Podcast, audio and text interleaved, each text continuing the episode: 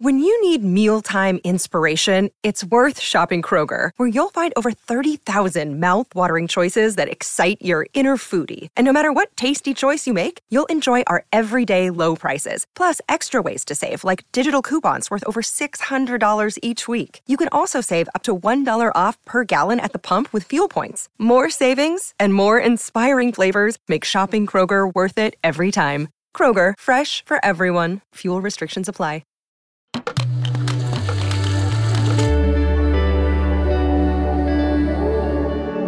Cora.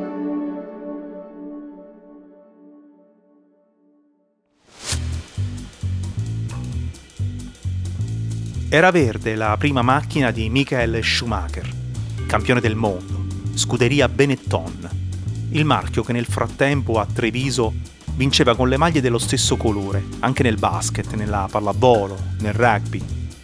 Era verde la maglia del miglior scalatore al Giro d'Italia fino al 2011, quando uno sponsor l'ha trasformata in blu. È tuttora verde la maglia dei Boston Celtics nel campionato di basket NBA eppure quella per la classifica a punti del Tour de France. Ma il verde più famoso tra i simboli verdi dello sport si incontra nel golf. È la giacca che indossa il vincitore del Masters, uno dei quattro tornei più importanti della stagione, il solo che dalla prima edizione non abbia mai cambiato campo. Si gioca a inizio aprile all'Augusta National Golf Club, nello stato americano della Georgia. Tutti quelli che in passato ne hanno conquistata almeno una sono invitati a cena il primo martedì di aprile al 2604 di Washington Road in Augusta. È l'incontro più esclusivo e allo stesso tempo più romantico che esista nello sport. Ogni anno il menù è diverso. Ogni anno si entra nella sala e si sa chi pagherà. L'ultimo arrivato, quello che ha vinto l'anno prima. Poi il giovedì si va in campo e si ricomincia a giocare.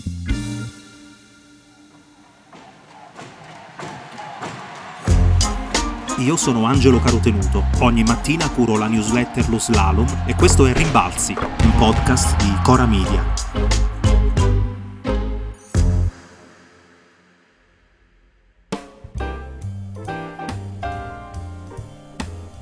E tutti via a sciare, e vela, windsurf, equitazione, golf.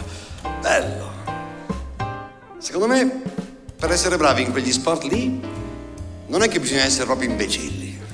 Però aiuta, eh.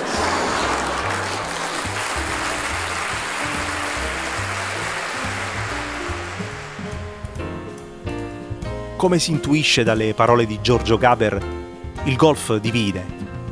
Chi lo conosce e lo pratica ne apprezza il contatto con la natura attraverso le lunghe passeggiate, la sua funzione di miglioramento del sistema cardiovascolare, la sua funzione nell'abbassamento del colesterolo.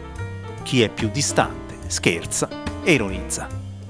Winston Churchill ha detto che il golf è un inutile tentativo di dirigere una sfera incontrollabile verso un buco inaccessibile, con strumenti inadatti allo scopo. Lo scrittore Mordecai Richter ha scritto di un personaggio. Diceva di aver trovato Dio su un campo da golf. Non specificava a quale buca, ma pazienza. I campioni invece ne propagandano le qualità. Secondo Tiger Woods, il golf è una continua evoluzione, ogni giorno, ogni colpo. Phil Mickelson ha detto che lo scopo del golf non è solo vincere, è giocare come un gentiluomo e vincere. Sul campo di Augusta in effetti si gioca tra i fiori, nel senso che ogni buca porta il nome di una specie. Prima che nel 1934 si cominciasse a usare questi prati per il golf, qui c'era stato un vivaio e in italiano i fiori sono lo smanto, la camelia, il corniolo rosa, il corniolo bianco, i fiori di pesco, la forsizia, i fiori di melo, la magnolia, la cunningamia, il ginepro, l'agazzino, la piuma della pampa, il gelsomino, il bambù, i fiori di Bach. Ma nessuno, Nessuno ha la sacralità delle azalee. Sono come le fragole per Wimbledon. All'interno della proprietà ne esistono di 30 varietà diverse.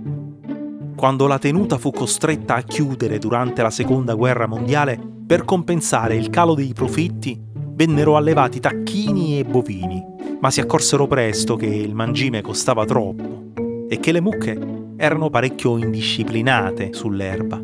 Mangiavano di tutto, comprese le sacre azalee. Fine dell'allevamento. Non è nota la destinazione delle mucche.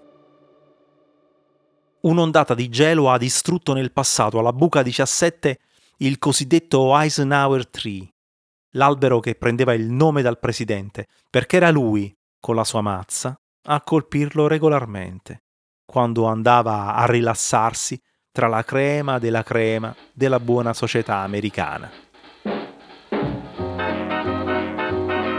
Fra il terzo colpo della buca 11, tutta l'area della 12 e i primi due colpi della 13 si estende invece l'Amen Corner, dal nome significativo, perché il passaggio in effetti è ineluttabile. Se lo superi, bene. Se non lo passi, amen è un giochino che inventò negli anni 50 il giornalista Herbert Warren in un articolo per Sports Illustrated, ispirandosi a un pezzo jazz degli anni 30, Shooting in the Amen Corner, dei Dorsey Brothers. La giacca verde esisteva già da un ventennio. Un attimo, siamo precisi. Non è un verde qualunque è un verde Pantone 342 nella catalogazione ufficiale delle palette dei colori. Le prime giacche furono cucite nel 1937 per i membri dell'Augusta National Golf Club. Il fondatore Bobby Jones era stato in visita al Royal Liverpool in Inghilterra. A cena aveva notato una schiera di capitani di club che indossavano i colori dei loro circoli. L'Augusta allora commissionò le sue giacche alla Brooks Uniform Company di New York. La prima versione presentava ampi risvolti e tasche applicate. Il disegno della spalla era meno strutturato, non fu un gran successo. I soci trovavano che la stoffa fosse troppo spessa, scomoda da indossare quando faceva caldo. Cambiarono il fornitore. La giacca più famosa dello sport da allora è un monopetto a tre bottoni con lo spacco sul retro, in lana tropicale, con il logo del Masters impresso sui bottoni d'ottone e ricamato sul taschino. È il rito che si porta dietro a renderla così speciale. Il vincitore del torneo viene aiutato a indossarla dal campione uscente e può tenerla un anno, metterla in occasioni ufficiali, ma quando si torna in campo, 12 mesi dopo, deve riconsegnarla al club dove gliela conservano per i ricevimenti in sede o nel caso capitasse un bis. Da qualche tempo i sarti all'ultimo giorno ne preparano più d'una di diverse taglie in base alla classifica del momento, in modo che non si ripeta più il disagio di averne una con le maniche troppo corte, come accadde la prima volta a Sam Snead, o con le maniche troppo lunghe, come successe a Jack Nicklaus nel 1963. Sam Snead aveva imparato a giocare a golf durante la Grande Depressione. Si allenava preparandosi da solo le mazze con i rami degli alberi. Aveva combattuto la Seconda Guerra Mondiale arruolandosi in marina e al ritorno si era dato allo sport. Gli storici del golf di lui hanno scritto che aveva l'occhio di un'aquila, la grazia di un leopardo, la forza di un leone e lo swing più bello del mondo il movimento per far partire la palla.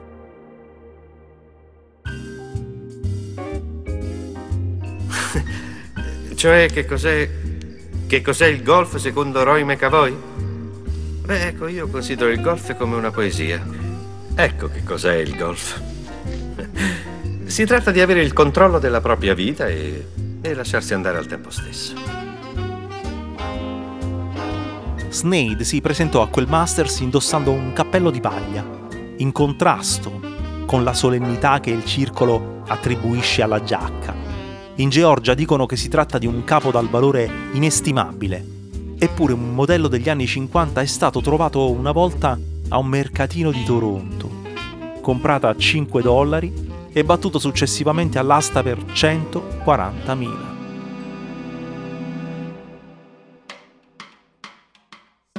Al circolo si sono fatti furbi.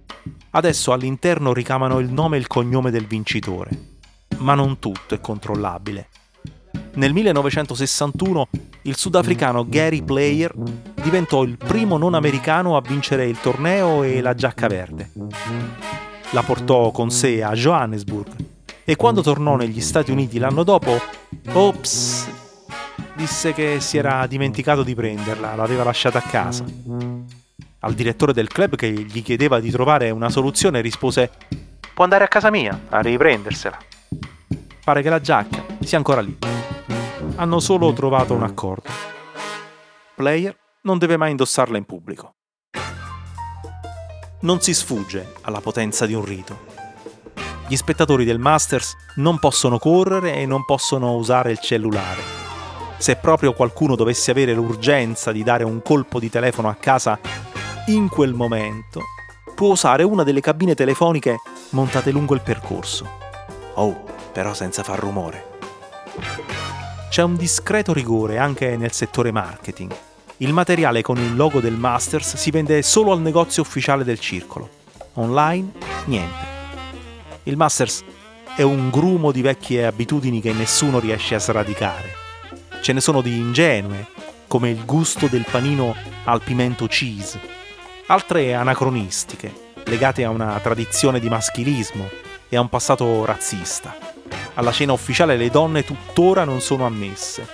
Fino al 2012 non potevano neppure diventare socie.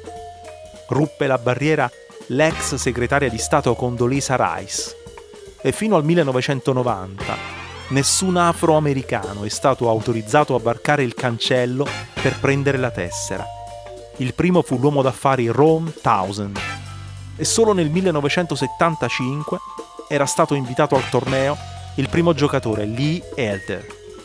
Scrisse il New York Times che era stato accolto da 31 applausi durante il suo giro, ma erano applausi educati, non entusiasti. Un paio di decenni dopo, Tiger Woods sarebbe diventato il primo golfista nero a mettere la giacca verde. Hard to believe, 21 years old. This for the record. There it is, a win for the ages.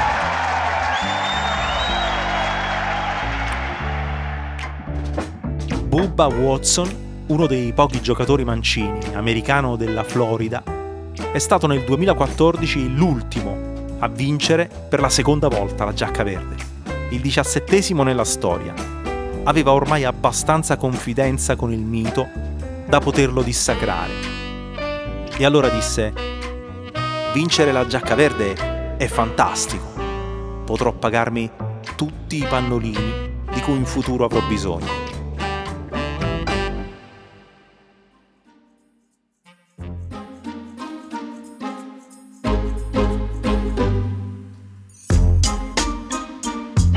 Rimbalzi è un podcast di Cora News prodotto da Cora Media.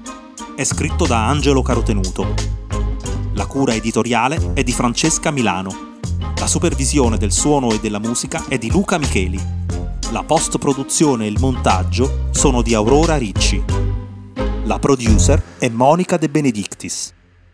Le fonti dei contributi audio sono indicate nella sinossi.